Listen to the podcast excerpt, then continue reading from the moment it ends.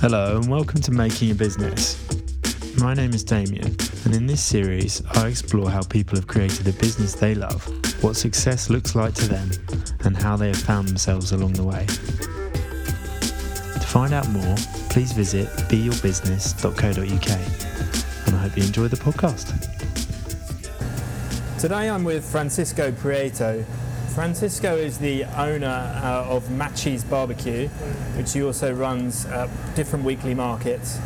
Uh, Francisco was born in Argentina, but due to the political situation, his parents moved away when he was one. He arrived at the UK when he was four, and he's lived here ever since. His career has involved mainly food, uh, where he worked at some big names such as Pizza Hut and Pret, Pret a Manger. He then did a stint in the civil service before returning to food and starting his own business, Machi's Barbecue. Francisco, it's, it's lovely to, to see you today. Um, I ate at your, your wonderful food stall um, at Imperial Wharf a few months ago, and I never forgot the steak that Thank I had you. there. Glad we made an impression. It did, very much so. A positive impression. Yeah, so thanks for joining me today. It's uh, it's great to have you here. Um, I was struck by your business when um, when I had when I had the steak, as I said, by the authenticity of it and your passion also for, for what you do.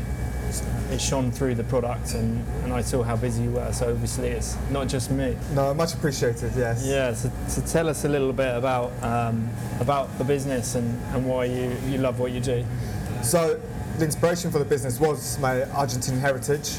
Um, having come from Argentina and been brought up um, with just language and with the food at home, Yeah. I've always been around it and access to it. And, and Argentinian barbecue, asado, was very uh, a feature very common in our summers. Yeah. Uh, in the UK, the big group of Argentinians would get together and big, big slabs of meat on the open fire and just spend all day playing football, uh, eating, eating a lot, too much, um, and he's always been with me. And as I went through the career choices and, and working in food and then eventually the civil service, Yeah. I started realizing that actually what was always drawn to me and what I've always enjoyed about food was the social aspect of food, which is Yeah. the Argentine asado is all about being social, about Yeah. hanging out and talking and catching up and, and, and sharing good food and enjoying good food. Um, It's hand in hand. Yeah. Um, so So it's the whole yeah. experience. It's, it's the whole experience. Yeah. A- And, and it's, it's for customers to see it being cooked and be it prepared and enjoy the visuals of it and, and, and feel like you know they've uh, Yeah. there's something fresh and, and, and unique coming to them. Um, yeah. No, that definitely shines through the business. So, you, so you left Argentina when you were one. Uh, So you don't probably have mem- many memories of Argentina. No, I so- guess nobody does at that age. No, no, no. So no memories of, of, of Argentina like that. Uh, obviously, way too young. But I did return there various times. From the age of 10 onwards, I would go every couple of years, Yeah. uh, visit friends, family, but always on holiday. Always there for a month, six weeks at a time, and then back to the UK. But it sounds like when you were in the UK, you were you were living the Argentinian life Oh, in a way Yes, a- away yes. from Argentina. Gra- Grandparents always visiting, aunties, uncles always visiting, cousins. So uh, the food at home, the whole menu, my mother's cooking was always Yeah. Argentinian fare. Uh, I didn't have, for example, I didn't have KFC until I was 20 years old. Right. Okay. Uh, fish and chips was foreign to me as until That's I was unknown about for a 16. Londoner, isn't it? Yeah, yeah, exactly. So I, you know, fried chicken, chips, and uh, fish and chips and things. That I started discovering when I had to go and feed Yeah, myself. That's I- fantastic. uh, before that, it was all Argentinian fare uh, And what's and, and Italian, Spanish influences. yeah, that makes That's, a lot that's of where the culture comes from. So, yeah. So what sort of food was your mum cooking? when you- uh, so a lot of uh, pasta, a lot of um, we have something called a milanesa, which is like a schnitzel, slightly different breading on it. Yeah. Um, a lot of that. Then the stranger cuts, we have things like mondongo, which is the Yeah. cow's stomach, yeah. uh, or the offal cuts. I think I had that when I was in Argentina, actually. Yeah, uh, when you get the mixed grill in Argentina, you have all the offal, which is the, Yeah, the awful. the intestines and the kidneys and the sweetbread. Yeah. Uh, yeah, I never got used to that, so it's not for my taste. No, no, it's quite. But so, so the culture was always there. But what always stuck with me was the big hunks of meat that were slow cooked to perfection, yeah, and I was always yeah, since forever. I've always enjoyed going back to that. Yeah. So these these memories from your childhood with food, family, and friends, Yeah, and amazing food, like you say, a lot of you know community in that, and that's really Yeah. that's really stuck with you, hasn't it? exactly, exactly. So when I'd done the street food market, I wanted something that was quite open. We used to let customers, before the pandemic, we used to let customers help themselves to the sauces.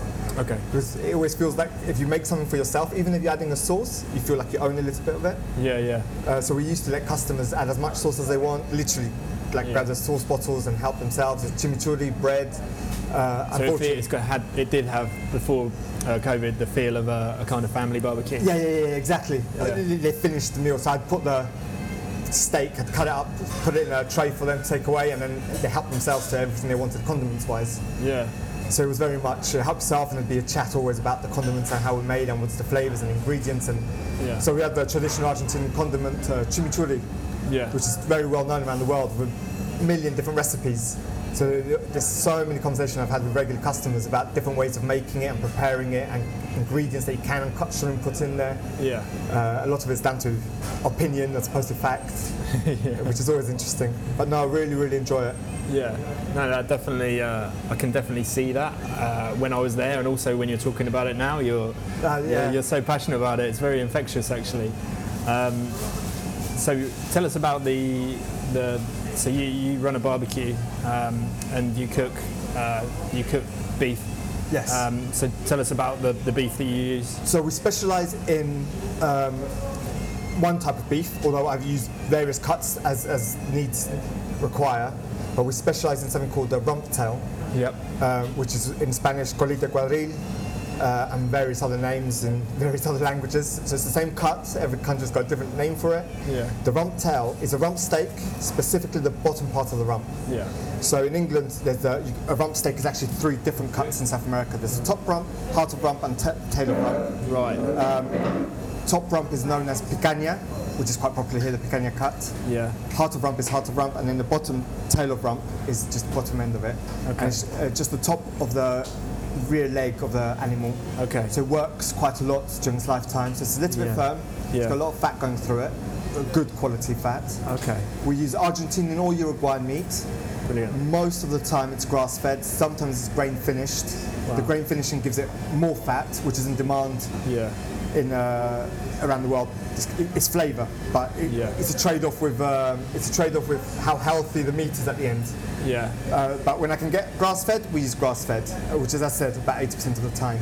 Yeah. Um, and the thing about the rump tail, it's its versatility. You can serve it blue, you can Yeah. serve it rare, you can serve it medium, well done, wow. almost burnt to a crisp, and it's beautiful every single time. So you can't mess it up. It's really hard to mess up. It makes me look good. That's helpful at food uh, for, for a street food business when you're really busy. Uh, yeah, that's exactly it. So when you're busy, I mean, I've tried other cuts. I, I do on occasion use sirloin, ribeye, Yeah. skirt steak, uh, Yeah. entraña in Argentina. yeah. Um, but all these steaks, you need to stand over them and you need to watch over them Yeah. to make sure you don't mess them up. Whereas the skirt steak, the skirt steak, the tail of rump, Rum tail.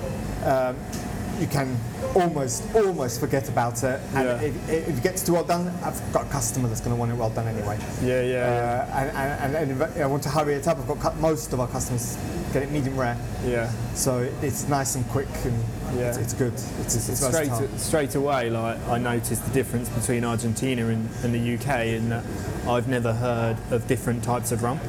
Okay. I just know of rump. So first of all, I didn't know about that. So that's obviously where your your cultural knowledge is kind of coming in. Yes, yes. So in, in Argentina, you go to a butcher shop and you've literally got every muscle and sub muscle broken down. So there's a lot more here. You've got the, the prime cuts and the popular cuts. In Yeah. Argentina, you can get so many different kinds of cuts from Yeah. the same animal. Yeah. Different types of uh, ribs. There's the short ribs, the long ribs, cut in slightly different ways, depends how you're going to cook them. Yeah. There's uh, three skirts. So there's the bavette skirt, there's the flat, uh, there's the thin skirt. There's Yeah. another one which I can't remember what it's called Did now. you, did you know this much about cuts of meat before you started the business? Or? Partly. Partly, yeah. I, I know way more now, but I was aware that there was more cuts. I was aware that there Okay. was there's more choice. Yeah. I didn't quite understand why one had choice and one didn't. Yeah. Uh, but it turns out The smaller cuts are slightly more work because Yeah. they're smaller. They Okay. need, there's slightly more preparation, Yeah. so they're more labour intensive. So And is the rump tail a smaller or larger cut? it's one of the smaller cuts. So they come in about one kilo pieces. Okay. A larger cut, uh, sirloin or ribeye, might come in five, six kilo pieces. Oh, wow. As a whole Right. one. So if you're a restaurant and you give them one six kilo uh, piece of meat so you can work consistently, it's much easier than Yeah. getting six smaller one kilo pieces that all might behave slightly differently. Okay, so it's slightly more labour intensive. Yeah. Um, why is that? Just because you have to. Have Uh, but the, the, yeah, the, the sinew, the cleaning up, the, the- okay, so okay. It, takes a bit more time to prepare each meat for the barbecue. okay, but but uh, then the, the effect is you have a much more versatile piece of meat. Exactly. Which can work in a number of different ways. Exactly. That's the trade-off. Yeah, yeah, that makes a lot of sense. So, um, and you don't get any of the meat from the UK. What's the difference between the UK meat and the Argentinian meat? Okay, so uh, first of all, Argentina, what it's got is a lot of space that, Ar- that that UK hasn't got. Yeah. As a country, Argentina's about nine times bigger than the UK. Yeah, yeah, it's huge. So it's, it's massive. In that respect alone, they've got a lot of flat land, a lot Yeah. of grassland, Yeah. and the cows can just go and eat and eat grass all day long. And there's Right. room for millions of heads of cattle in Argentina. So they're healthy, ha- happy And, cattle because and they're all they have British that. breeds. So I use Angus Okay. or Hereford. So Okay. really good cows. Uh, these these cows, British breeds of cow, Okay. are really good at converting grass into fat. Yeah. So different cows do different things. So that's where you get milks for da- cows for dairy, you get cows for for meat, you get cows for slightly different uh, yeah. different things. And the fat. Uh, why is the fat important? flavour. It's the flavour. So it's converting a, a natural grass into fat, Yeah. and the fat is flavour, and it's good quality fat. So there's different types of saturated fats and things like that. Yeah, yeah. So cows that are grain fed have more saturated fat okay. because there's not. It's actually not their natural diet. Grain. Cows Yeah. eat grass. No, no, it's grass, Uh, isn't it? But they eat grain because they're fed grain and they fatten really quickly with grain and get a really good flavour from it. Okay. But it's slightly unhealthy, and I admit I use it when I have to. Yeah, Uh, yeah. It's still really good quality. Still got loads of flavour, Yeah. um, but it's different. It is, yeah. But if you your preference is to use the grass fed, The grass which fed. is win win win by the sounds of it, because the cows are happy and have a good life. They eat well, they're healthy, and then the meat tastes Yes, good because slightly gamier, and it yeah, it's but it tastes like meat should taste. You know, Yeah. a slight sweetness to it. Uh, Um, and the difference between the UK, so in the UK they haven't got the space yeah. So to, to grass feed so much, so they can't, you can't get the capacity yeah, to, to meet the demand of the quality that I'm looking for, and hence you can get the quality in the UK, Yeah. but you're looking about three, four times the price, okay, and it's a capacity issue. yeah, Because I have asked, yeah. uh, I'd love to get local meat at that quality. I don't know. Yeah, I mean, I guess that would be good, wouldn't it? Um, but at the same time, I love the fact that the meat is Argentinian. Argentinian. Yes. I like when you told me that. I was just that that that really was a big part of it for me. Yeah. Why I got so excited about it because I've been to Argentina, I've eaten the steak there and, the, and drunk the red wine, and I know how good it is. I didn't know why, but but now I do. So it's yeah, a really good animal. As I say again, British breeds, um, quite pure in their breed, so Yeah. they're not crossbred. Uh, good weather, good grass, treated well. Yeah. And in terms of environmental footprint, it all comes over by boat, Yeah. so it's not flown. in- Okay, that's comes- really good. It comes in a slow boat in big quantities, so it's not lots of small shipments. Um, that was my only one reservation, I guess. But Yeah. that that that means the carbon footprint is much smaller. It's much smaller, and also because it's a country, like a lot of things, it's a country that's doing what it can do. It's not. It's not a contrived industry. They've got Yeah. space for the cows, and the cows are out in nature doing what they want. yeah. It's not. Um, how to put it? It's not a factory farm, so to speak. Yeah. Intensively farmed is the word I'm looking for. Yeah, it's, it's naturally evolved the uh, Yeah. the kind of combination of Argentina and, and cows Exactly. and wine, funnily enough. Uh, exactly. it's funny how those three things have come together, or those two things have come together in Argentina. Yes. It's yeah, just yeah. got the, the perfect. The is so big. It's So so, big. It- yeah. It's the only country in the world with all seven climates at the same time. So Oh, it's really? got tropics in the north and it's got the ice in the south. The, Wow. You can go skiing. You can go to the tropics in the north. Got, there's deserts. There's marshland. Yeah, because I've been to the north. I've been to Salta and Jujuy. Jujuy. Yeah, but um, so yeah, I did experience how much it changed. I didn't go right to the south into Patagonia and yeah, uh, Bariloche. Bariloche exactly. But, Ushuaia down south. So I have to go back for that. But yeah, I was amazed at the difference. Like, yeah, you, as you say, you have desert at the top, Yeah, complete desert. Uh, I think it's next to the Salar, isn't it? exactly. Yeah, yeah. and then and then in the south, yeah, in the very south, you've got the opposite. So that's really fascinating. Yeah, so it, it lends itself to, to the wine, which goes with the Yeah. meat. It's a happy coincidence. Yeah, yeah, yeah, Uh, and the football. yeah. The football as well. Yeah, So, yeah, and, a- and I was going to say it's a connection back to the British also. The British went to build the railways, okay. and when they I built the railways in Argentina, they took the football and they took uh, a lot of the. Cows. So we butcher the animals in Argentina the way the British taught us to butcher the animals. Mm. So in England, butchery used to be different, Yeah. and they took it to Argentina and showed the Argentinians how to really work the animal. Oh wow. And then uh, it stayed in Argentina. But the British have since evolved and sped up the supermarkets more precisely, have demanded an evolution Yeah. and simplification of the of the butchering Hence the industrialisation of of meat production. Yeah, exactly. So in the UK, got much much simpler and much more generic. Yeah. Uh, so I think generic is the word Yeah, I think so. um, in supermarkets. Yeah. Whereas Argentina has h- held on to that culture of, of breaking down to the to the smaller uh, individual muscles. That's amazing, isn't it? I, I Yeah. think I think that's absolutely incredible that we, we took the British took that over and then the Argentinians have kept it going. We kind of almost lost it a bit in this country that that craft. A little bit. Yeah. Uh, some of the more bespoke restaurants go back to it every now and then. Yeah, I have a butcher's down near where I live, which is it's called uh, Tottingworth Farm, and they they grow all the meat, or they, they they have all their own cows, and they have quite a lot of land, so they're all pasture fed, and they butcher it all themselves as well. Might be worth you having a chat with them, but it's probably going to be very expensive. Eh, we have to, it's, there's context to it. We have to see. Yeah, and it's also so at the moment they use about 120 to 150 kilos a week. It's a lot. It's a lot. So uh, and again, a country with millions of heads of cattle, that. you can do it. But in Yeah. the UK, it's hard to find a Yeah. consistent supply who can provide Yeah. the consistent quality right through the year. Yeah, but, but yeah, I think that that place is, is kind of quite rare. Uh, Exactly, exactly. And, and, and I reckon they could do the quality, they just wouldn't be able to do the volume. And hence the price. yeah, You're- you're- volume you're- and the price. You're, you're trading it off. Yeah. Yeah. So, so that's that's brilliant. I find that really interesting. I, I kind of want to explore your your your journey from when you came to the UK as well um, through your through your work. So you you found food. Uh, Yes. Yeah. So food was always um, food was always a big part of growing up, as is many many cultures. Everyone, when people talk about culture, what is it to mean? British or French or Italian or Australian or, or, or is a big Argentinian, everyone refers to food, what they grew up with.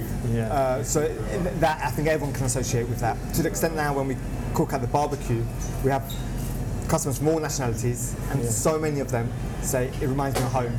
Yeah. So we've got people from Romania. It reminds them of home because they barbecue. South Africa, Australia. It reminds them of home. Yeah. That smell cooking. The British also. It's Yeah. the summer barbecue smell. Fire and meat. Yeah. It's, it's- it's so universal, isn't Yeah, it? it's really simple, really universal. So, Yeah. so that idea of, uh, of food and culture has always been part of my. And being an, an immigrant to the UK, you, you, you're, you're always conscious of your own culture Yeah. uh, in juxtaposition to the local culture. Yeah. Um, so you know, it's, it's jumped into this is the way we do it. This is how we do it back home. Yeah. Um, it was always, um, it was always, um, what's the word? Emphasized. Yeah. Uh, I'm growing up in the UK. My mother wanted me to ha- make sure I knew my roots. Yeah. So it was like, this is a version of what we do in Argentina. This is Argentinian. This is, uh, constant, and that's why the menu's that quite Argentinian for, Yeah. for, for Ah, my youth. Brilliant. And then, Um, so when you when you started to work, you did, was it was it a natural um, inclination to want to to gravitate towards working for food businesses? it grew on me. So it wasn't a natural. I don't think it was a natural inclination. I think I found it easy. Yeah. Uh, so when I started working in food industry, I, I enjoyed it. I enjoyed the social aspect of it. As I said, people enjoying food and talking about food and talking about culture. Yeah. Um, I enjoyed the, the creation, the different flavors, the different influences, and, and, and again, learning about other food cultures, the British food culture. Uh, having worked for Pret a Manger, sandwiches is a big part of British culture. Yeah. Of modern culture, because if you go back, it never used to be. Yeah. Uh, so, it's very, very nice. Someone talks to you about the takeaway sandwich. Yeah. Uh, the, the, the, uh, it's, it's a big part of it. yeah. Um, and then also Pizza Hut, which is again international culture, again recognised right around the world that pizza itself, as opposed to Yeah, yeah. Pizza Hut brand. Um, and just having different customers. We, working at Pizza Hut was always fascinating. We really have was it? um, Italian customers really, really frequent Pizza Hut. Really? Yeah, which was surprising. And they'd always order a thin crust margarita. That's very surprising. Yeah. Did you figure out why? No, uh, I think they just wanted, even when they're tourists in London for like a week or two weeks, I think a lot of people gravitate to their own food, Yeah. Uh, which fascinated me. So they would order, the Itali- we have big groups of Italian tourists, and they'd Yeah. all order individual thin crust margaritas. Yeah. And they'd spend time looking at the whole menu. they'd look at the Super Supremes and they'd look at the meat feasts and they'd look at everything. And then they'd 99% of the time fall back to an individual margarita thin crust. it, was, it, was, it was fascinating. Well, that is the way Uh, to tell, like, or to, to gauge how good um, a pizza is. Whenever I go to a new pizza restaurant, I always have a margarita first. Okay, Yeah, because you know that's your base. That's the base, yeah, you yeah, know, yeah. If, if it's a good margarita, you know everything, everything else is okay. yeah, yeah, yeah. So yeah, I that's a good know, point. I don't know what they would have made of the, uh, the margaritas in. Pizza Hut. But But it, it, it just but it opened my eyes to culture and to influence and to, and to why people make certain choices yeah, uh, in terms of food. Um, so I found it, I don't know, curious. yeah, no, And, and, and again, it's the, the social aspect of it, yeah, uh, as opposed to, I, I was never blasé with it, I was never Yeah, matter of fact with it. yeah, yeah, because. Yeah, it wasn't a job you you know you didn't you didn't like or you didn't see any meaning in. No, no, no, exactly that. I was curious. I, so I, joined, I was in Pizza as a manager, uh, not, not as a waiter. So I was uh, managing a team. So I had time to talk to the team. Yeah. Again, a team from we had people from Algeria, we had people from France, we had Italians working there, we had uh, Polish, Romanians, Lithuanians, uh, from Mauritius. Yeah. So really, really diverse team. Everyone talked about their food culture. Oh, really? And, and, and, and whenever they talk about how they would do it differently in their place, or how they had slightly different takes on how they wanted their pizzas prepared, as, and it's all influences from growing up. Yeah, It's, Um, so it was, again, even working at a place which is so big and international, like Pizza Hut, you can still find those pockets of food culture in there. and it's funny how people from other nationalities are also gravitating towards food businesses Yes. in a, in a new country Yes. because because of that that universal uni, universality Yeah, yeah, yeah. of food. You can, you can relate to it. You, can, you can talk about it. You can uh, compare notes and compare experiences, Yeah. like for like experiences. If I tell you about um, how one culture celebrates a wedding, for example, or a birthday, it might be very, very, very different to another culture. Yeah. But food is everyone, family gets together and eats. Yeah. It's, it's really easy to say we've done this and we've done that, and everyone can relate to it. Yeah. Uh, so it's it's uh, fascinating, Yeah, fascinating. It is. Did you find it difficult at all working at these bigger chains that perhaps they weren't taking the care? Um, I mean, I don't want to put words in your mouth or anything. That, or perhaps the food wasn't maybe prepared with as much love as. Yeah, no, I understand what you're saying. Because obviously the, the trends in the food world are to be more. Lowest common denominator. It's like you do. You, you know, have have things done properly. Yes. Have healthy ingredients, the healthiest, the best ingredients, and obviously uh, the industrialisation of food for a long time did the opposite of that. Sped things up and was serving stuff which which wasn't as good as it could be. I it So, doesn't so, sound like you so there's two things that uh, I learned from the, the two biggest chains I work for, Pret and for Pizza Hut.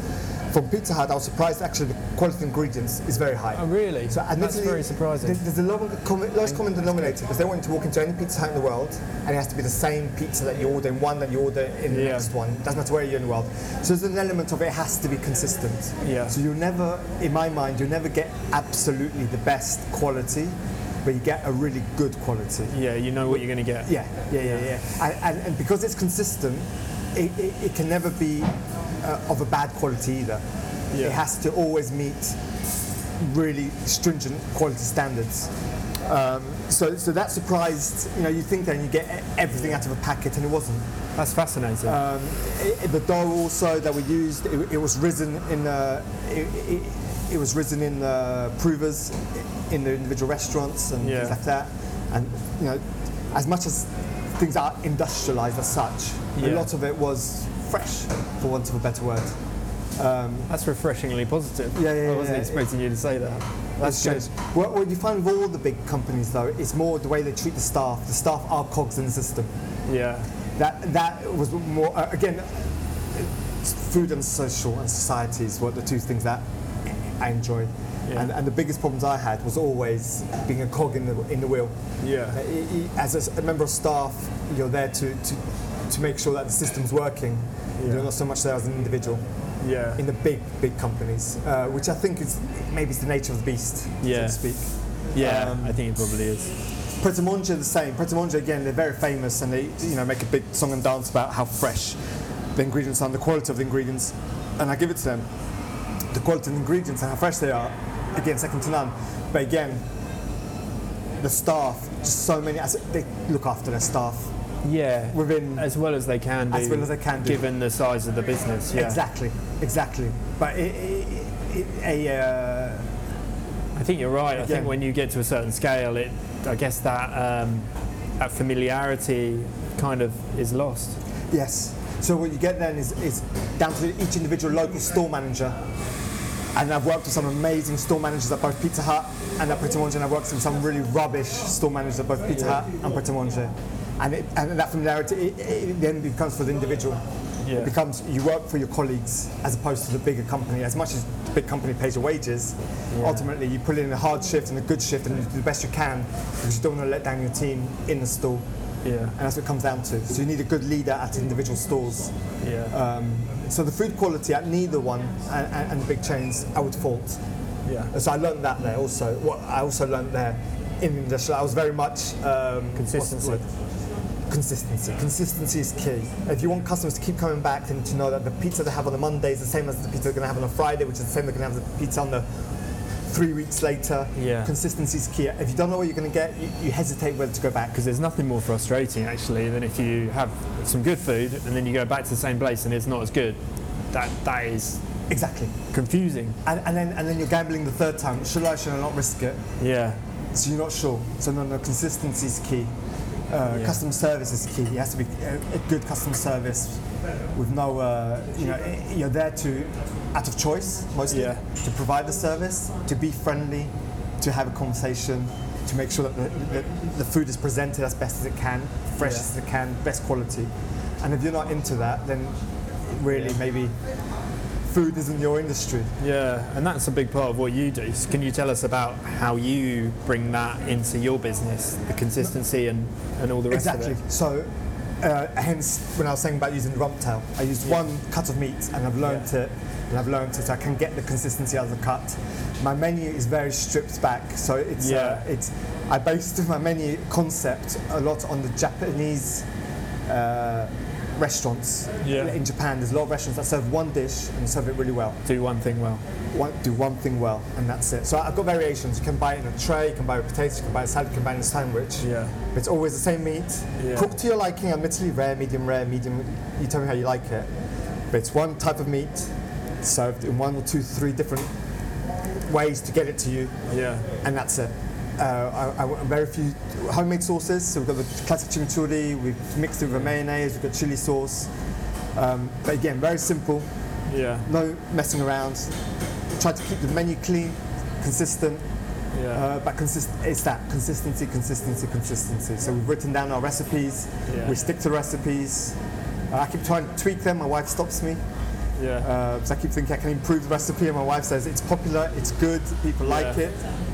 Don't mess with it. so, so tell me about your chimichurri. So the chimichurri, um, that one, it was inspired by the, um, my childhood and the asados, the barbecues I used to go to Yeah. uh, on Sundays. Um, we used to go to a friend's house, one of my parents' friend's house, um, who'd done this big asado, big barbecue, and he used to make his own chimichurri fresh, and it was always, always amazing.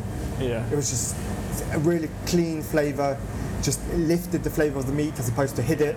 Yeah. Uh, really simple, and that's what I aimed for. That's what I grew up with, and it has always stuck with me. yeah. So I went into this. So I went into street food and specifically trying to cook meat, which is my favourite part of Argentinian food. Yeah. It was the one that attracted me the most. And what I noticed was that in this country, a lot of Argentinian food is accessible, accessible, is available. It's expensive. It's expensive. It's Yeah. not accessible to everyone. It's quite high end, isn't it? If you say steak and like high quality steak, you think you think money. Yes. Yeah. And I didn't think it had to be. And it's borderline whether it has to be or not. But Yeah. so I don't think we're cheap, but we're not necessarily expensive either. I think we try I to think charge a accessible is the price. right word. Yeah. You, We, we you- try you- to make it accessible. Is the You've obviously got to have profit, but you you want you know like in Argentina, you want everybody to be able to have it. So, So yeah, yeah, exactly that. Um, so that was my inspiration to go into the street food, and so then when I thought back, it goes, okay, what lifted the barbecue out of its just meat on fire? Yeah. It was the chimichurri uh, from, Yeah. that I grew up with. Uh, so I had something in mind. I had a flavour profile in mind that I was Okay, aiming cool. for. So it was a question of trial and error, a lot of trial and error. and did you and you've nailed it? You've got it back to Uh, the childhood taste. Yes, yes, almost as you know, memory is history, as they say, uh, and it's all. But it's it's really really good. It's really really popular. Yeah. Um, it's seven ingredients. Yeah, go on. What else? Uh, Uh, parsley, I- I- yeah, exactly. So parsley, red wine vinegar, red wine, uh, white wine vinegar, white wine vinegar. and that's your choice. So you can use red wine, Okay. but we use white wine because it's slightly it's not as sweet. So we take the Yeah. sweetness, the edge of the sweetness off. Olive oil. Uh, we use rapeseed oil again Rapeseed oil. for choice. You can Yeah. use olive oil, but it gives it again. It might give it a flavour profile that you like or not. Yeah. So we try to be a bit more inoffensive because we're trying to serve as many customers as possible. Yeah. So back to what I was saying earlier about serving meat well done or rare or blue. We'd like to serve it as many, not just Yeah. every customer comes to us. You're going to have it medium rare. You're going to have it medium rare. You're have it Yeah, rare. You want it a particular way, you're going to get it that way. And with the chimichurri, we want it to be as accessible as possible. Yeah. Hence, we have the separate chili sauce, so we spice it up separately. Yeah, because you because you can put chili in chimichurri as well. So we do, but a little bit to give a bit of heat. yeah. So you get a little warmth through it, but you don't get uh, burning heat. It's not hot at all. So now we're getting into the discussions that can be had about chimichurri and the variations that are E- possible. Exactly. So we do exactly that. So we do seven ingredients. Uh, so it's the parsley is the main ingredient. Parsley, garlic, oregano, chili, water, oil, and vinegar. And so, No, we don't put salt in our Oh. chimichurri. We put salt on our meat. We put salt. Uh, so a lot of people put salt in the chimichurri. Yeah. You probably should. And you put pepper in the chimichurri, and you probably should. We've chosen to leave it out. So we salt the meat, plenty of salt on the meat, Yeah. and we let that carry the salt into the dish. And Yeah. we add the chimichurri. The meat's already salted. The chimichurri just finishes it.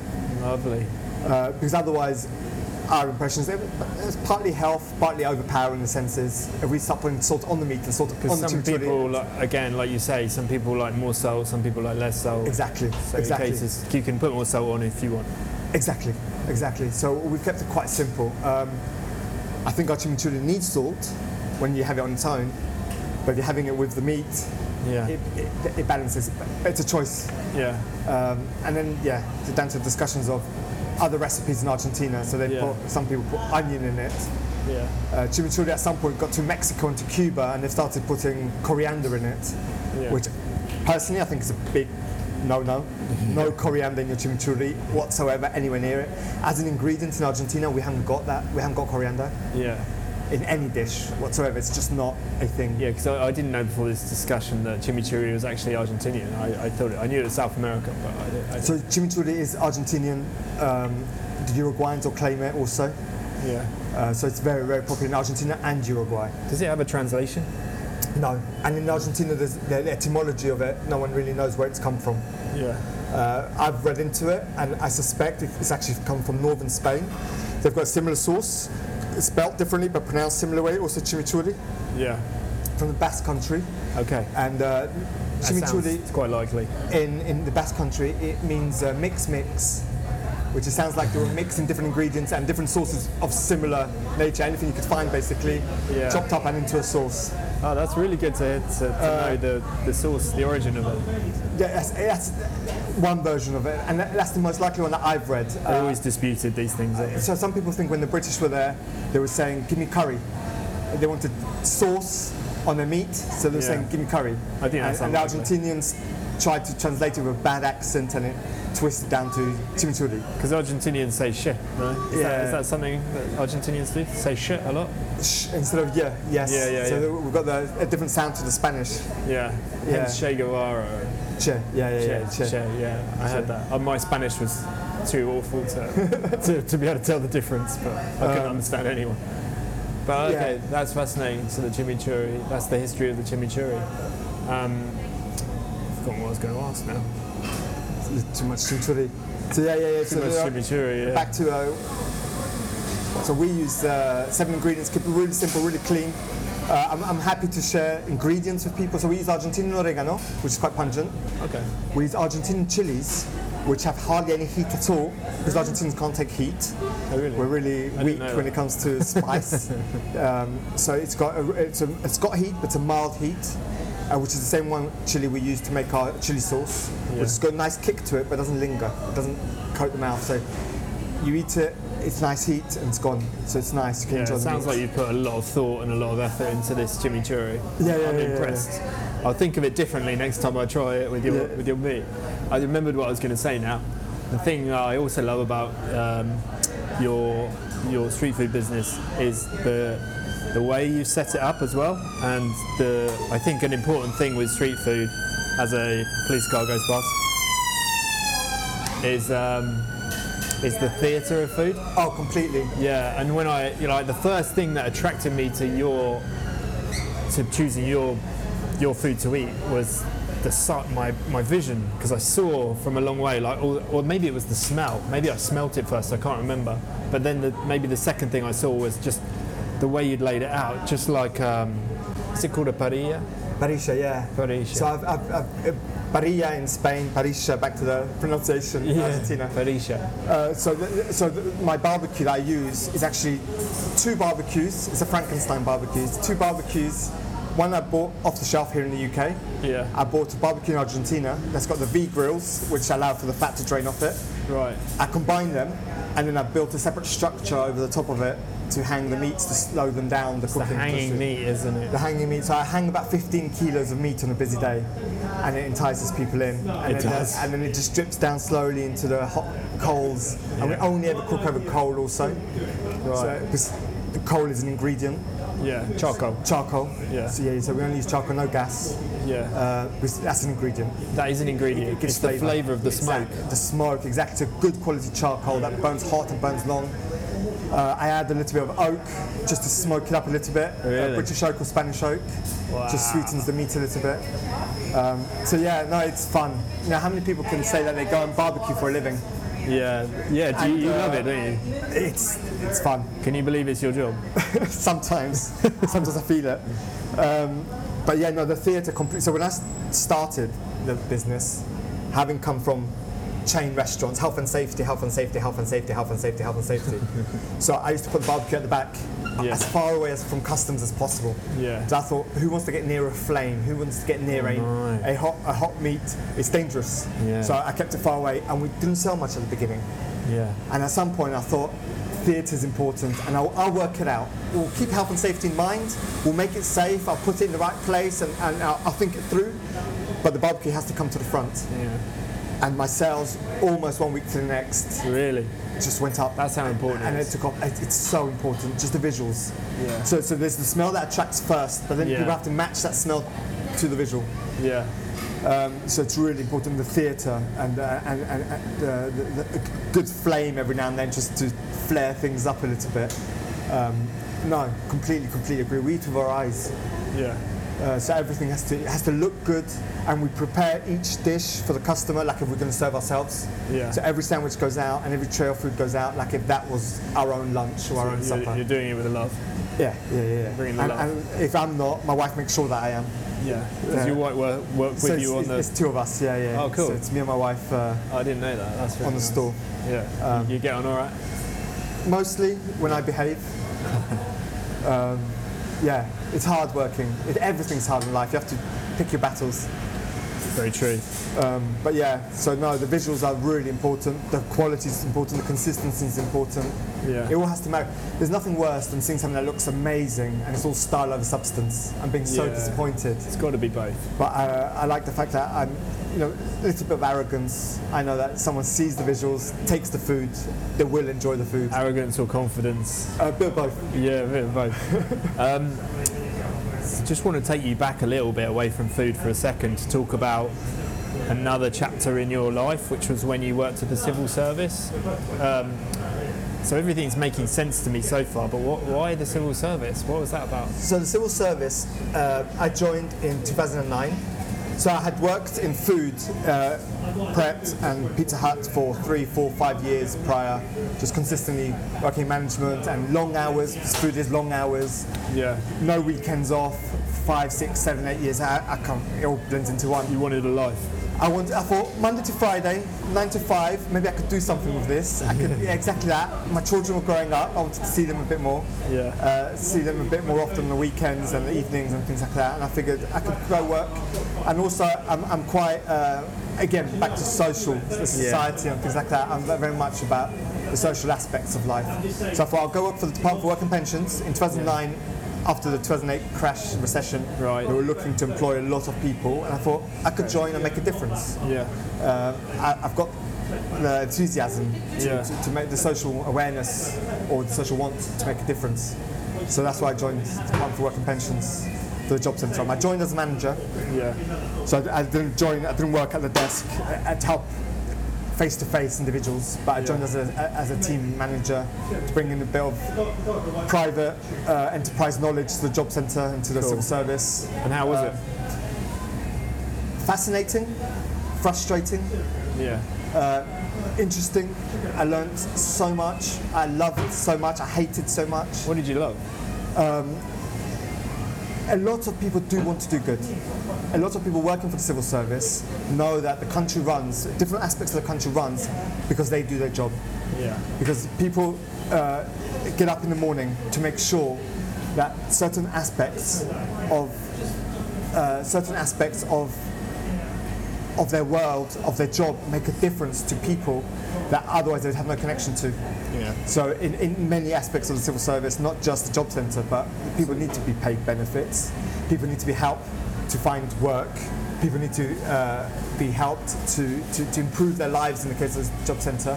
And there was a lot of people there, not all, I'll be honest, but they wanted to make that difference for others, selflessly. So o- overwhelmingly, the people you work with were, were good people. Overwhelmingly, yes, they meant well. Whether they're capable of, of carrying out what they're meant to carry out is another matter. Yeah. there was you learn a lot. You learn a lot from the, the workings of government and why certain things can and can't happen yeah. uh, in terms of bureaucracy, in terms of polit- politics, because ultimately the country is run by a political party, not by the civil service, as much as some people try to convince you otherwise. Yeah. Uh, the civil service was at the whims of politicians. Yeah. Um, so there's a lot to learn and there's a lot to hate. Um, the pre- there's a lot of pretense. There's a lot of uh, things done to look good and not because they are necessarily good. Yeah. It, it, shows good headline as opposed to actually making a real difference. Yeah. Uh, that was frustrating. Um, it- it- it- they talk about meritocracy that you're promoted because you deserve to be, but Yeah. you're not. It's just normally when you're good at your job, you tend to be left in that job because you're good at it Right. as opposed to promoted out of it to influence a wider team. Yeah. So when you say, why don't we promote such and such person, Too good. Irreplaceable. ac- they're irreplaceable. So it's like actually it, they can influence 10 others and make sure 10 other people are. And, Yeah. uh, but the logic sometimes was, actually no, if they're gone, those 10 others can't do that person's job. So let's leave them there. And it's short-sighted, Yeah. uh, which is a strange one. Yeah. Um, so you were there for nine years, uh, no, civil service for six years. six years. six years. Uh, from 2008, uh, 2009, sorry, 2008 recession, 2009 I joined, um, and 2015 I left. So 2015, they were making voluntary redundancies, Right. at which point they were making uh, payout according to length of service. Yeah. For six years, I got a small payout, Yeah. not much at all, but enough to start something different. Yeah. Hence, barbecue was born. Did the idea come? had the idea been born before the um, before the, the payout? So the idea had been in my head for 10, 15 years. Yeah. It was a slow, Squeaking It- chairs. it was a, it was a slow, slow, slowly building and heating up and tempting and Ten years. Uh, at least just Wow. so before when I was working in food, it's like Marinating. Yeah, marinating, exactly. If I was doing it myself, so when I was working in Pret, if I was to run food myself, what would I do different? How would I do it different? Was it Yeah. so just the idea of running of working with my own food was just working away, working Yeah. away. And then it was a job centre for the first three or four years. Um, I was trying to do the best I can, but for the first last couple of years at the job centre, my mind was already on Something what, else. what's next. What's I need to find what's next. Yeah. Uh, at which point, the voluntary It's redundancy up. interesting those redundancies that that payout was offered at a time when you were like, yeah. It's funny that that happened after you Yes. realised you wanted to leave. Yeah, So yeah, you were yeah like, exactly. okay. So yeah, This I, is I, me. I'm out. I know what I'm going to do next. I bit the hand off. Yeah. Yeah, yeah, yeah, exactly. uh, they were surprised when I left. Uh, Were you were you one of the irreplaceables? I was one of the replaceables. I used Yeah. to do a lot of their spreadsheets and a lot of their numbers. So I, I brought in from the. That's another thing I learned a lot at Pret a Manger and at uh, Pizza Hut and a few other jobs I've had was the numbers side of it. Yeah. So t- really controlling the numbers and making sense of all the data that would come to you Yeah. and knowing what you had to order and how to staff and how to budget and how to Yeah. just volumes and volumes and volumes of data and just squashing it down to make one clean sentence, one clean paragraph to say, because of all this data, we do this now. So in the job centre, I was one of those. I, I ended my last two years there number crunching a lot. Have you always found numbers easy? Uh, enjoyable also, but yeah, Good relatively at, good at maths? Not particularly. I'm, I'm good at understanding data more than maths. Okay. So, Interpreting it. Interpreting it, seeing Yeah. the numbers, seeing seeing what it's telling us, making sense of where it's come from and where it's going, seeing the pattern in it, yeah. as opposed to trying to apply a particular algorithm or a particular Yeah. uh, formula to something. Yeah. Um, a manager I used to have used to call it managing by numbers. yeah. Yeah. So that, even now, my own business, I manage by numbers. I'm obsessed with spreadsheets and numbers and making sense of the world. Oh yeah. Uh, yeah, and everything tells me says I'm a rubbish businessman. But six years later, I'm still here, so carry on. yeah, yeah. Something's going right, definitely. Something's working, something's working. I just, uh, there's always a, uh, I don't know. Maybe I read too much into the numbers sometimes, but we keep going. Sounds like you're pretty well balanced. So six years in, so that you left. How was it starting the, the, the food business? You said it was quiet to begin with. So, so at first it was uh, quiet at begin with, which is good. You don't want to go in, you know, into the straight into the fire. It's in that Yeah. respect. We ha- I had a cushion of time to try to make sense of it. I started the business with my brother and his best friend, so there's three of us in it. Yeah. Uh, we, that lasted for about a year before we decided that what we wanted out of the business was different. Cool. And what we wanted was um, we had different ambitions and different uh, motivations for the business. What was your motivation? My motivation was democratizing food a little bit. Uh, So I had to make a living from it. And the others, they wanted to make money. The others wanted More, to make money. maybe. The others, the priority for them. I always think to this day, I think that if you make good food and you have a good product and good service, money will follow. Yeah. Be it food, be I it, agree. be it any business. Yeah. You have a good business. If it's good and it makes sense and people need it, obviously, Yeah. uh, money will follow. Yeah. Whereas a lot of businesses, and including uh, my initial, including my brother, money was the priority, Yeah. and everything else followed from that. And it, admittedly, you need a bit of a balance because without one, you can't have the other. So Yeah, if I couldn't run the business, if I didn't have a, a profit margin, so to speak, if I couldn't pay myself a wage, Yeah. uh, six years later I wouldn't be here, but I wouldn't be able to afford to be here. I'd fall back into someone else's employment. And the whole democratizing the thing you love, what's that about? Do you just you just want people to, to, to experience what you what you love? To, to experience good food, if you're going to experience good food at an accessible price, I, I, I don't think I'd call myself cheap, but not expensive either. Yeah. Uh, I don't think accessible food needs to be of a particular quality. It, um, it doesn't have to be supermarket food. It Yeah. doesn't have to be of a particular. Uh, how do I put it? Quality, healthy food should be for everyone, basically. Yeah. It doesn't have to be a niche at one end of the social spectrum, and everyone else is, has to make do with Pizza Hut, with Yeah. fried chicken, with um, you know a basic offer. Yeah. Um, a good quality meat that's healthy, that's that's rewarding, that's enjoyable, should be for everyone. Argentinian food, as we mentioned earlier, in the UK, the restaurants are expensive. Yeah. And, and they don't need to be. It's a choice. You go to Argentina and everyone eats meat. It's a stable diet. Just here, people eat chips. Uh, in I don't know, in Asia, my wife's from Philippines, and in, in, in Philippines they eat a lot of rice, a lot of pork. That's normal. In Argentina, beef is normal. Everyone Yeah. eats steak. Everyone eats good quality meat Yeah. and it's a choice that, that doesn't happen in other parts. And the beef culture does exist in the UK, the steak culture does exist in the UK. But the accessibility to good quality steak and the accessibility to good quality meat is a bit, um, it's hard to come by. Yeah, and you're doing something, yeah, something quite to- different in that. Yeah. Yeah. That's, that's, yeah, that's a fallout again of my tendency to go to work for the civil service, to try to do something social. Yeah, I have, a, yeah. I have a quite a, uh, for want of a better word, of a slightly socialist bent. Uh, married with a commercial capitalist bent, but I don't know how it. I end up somewhere there. yeah, yeah, it's somehow it works. And then, yeah, so then you started the business, your business partners left. Um, they, yeah, they left. I pushed them out slightly. They pushed themselves out. So my brother set up a parallel business selling. Uh, so I stayed. We started in Brick Lane, Yeah. in a quite touristy area on Sundays and stuff. We're quite busy. Uh, at some point, we decided actually we did want different things, and we did see the menu and the offer and how we served and why we served to go in different ways. So my business partner, brother, and his friend set up a parallel business um, in North London, in Enfield, I want to say yeah. uh, in a little market there, and it went well for them for a certain amount of time. Um, but again, they had a different motivation, Yeah. a different customer base. Um, they started changing their menu. Yeah. Uh, so whereas their my fortunes carried on, there's not so much. Are they still going? Uh, no, no, they both moved to Portugal. Uh, very successful in what they do now, but completely Yeah. different industry.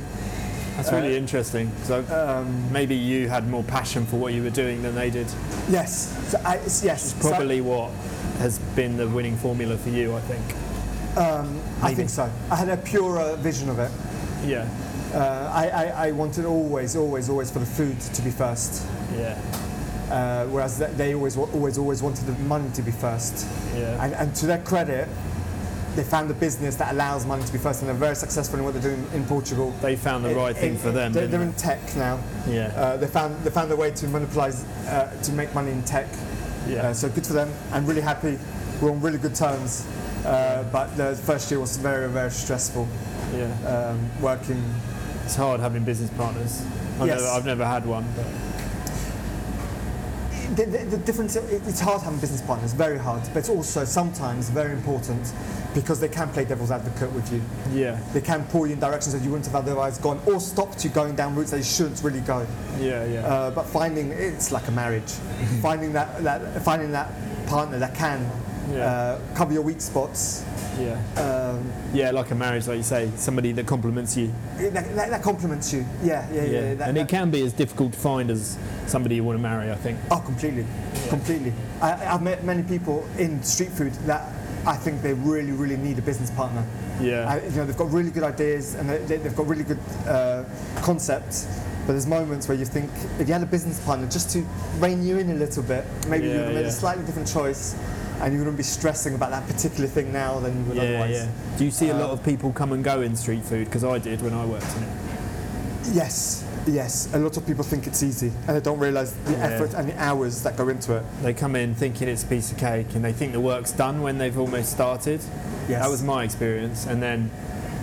Yeah, like I used to do a lot of events, and I'd see people come in and they'd be like all excited because they got a pitch at a certain place and they paid a lot of money for it, and I just think, you know, you're not going to be here in a year. no. Sometimes it's sad. Yeah, because the moment they pay that pitch, they have to work out how to earn it back and then to make a certain percentage above it to make it all worthwhile. Yeah, Uh, and it, I think street food, and food in general, food in general, the hours they have to put into it. you've got. I think you've just got to got to love it. You've got to love it, or it won't work. Yes, and that's got to be your main motivation. You've got to love you've got to love what you're doing because if you do it for money or anything else, because you think you know it'll be You'll always be anything else, yeah. And those are the people I've seen fail. Yeah, yeah, yeah. Because we, I used to help people. I used to build food trucks as well with one of my Okay. old businesses. Yeah, so I helped a lot of people start a food business, and the ones that succeeded were the ones that didn't complain. The ones that, the ones that failed or, or didn't succeed, if I should say, the ones that were kind of like negative from the start. They found problems with the truck, or they found problems with how long it was being taken to be made. They were finding problems before they even started. The other ones, they were just they were just happy all the time, and they were like just you know they had the energy that they were in that business. It felt Yeah. right for them. Where there's a will, there's a way kind of attitude. Never complained, and those are the guys that are still going today. Yeah, yeah, yeah. Yeah. I can see that. I can see that.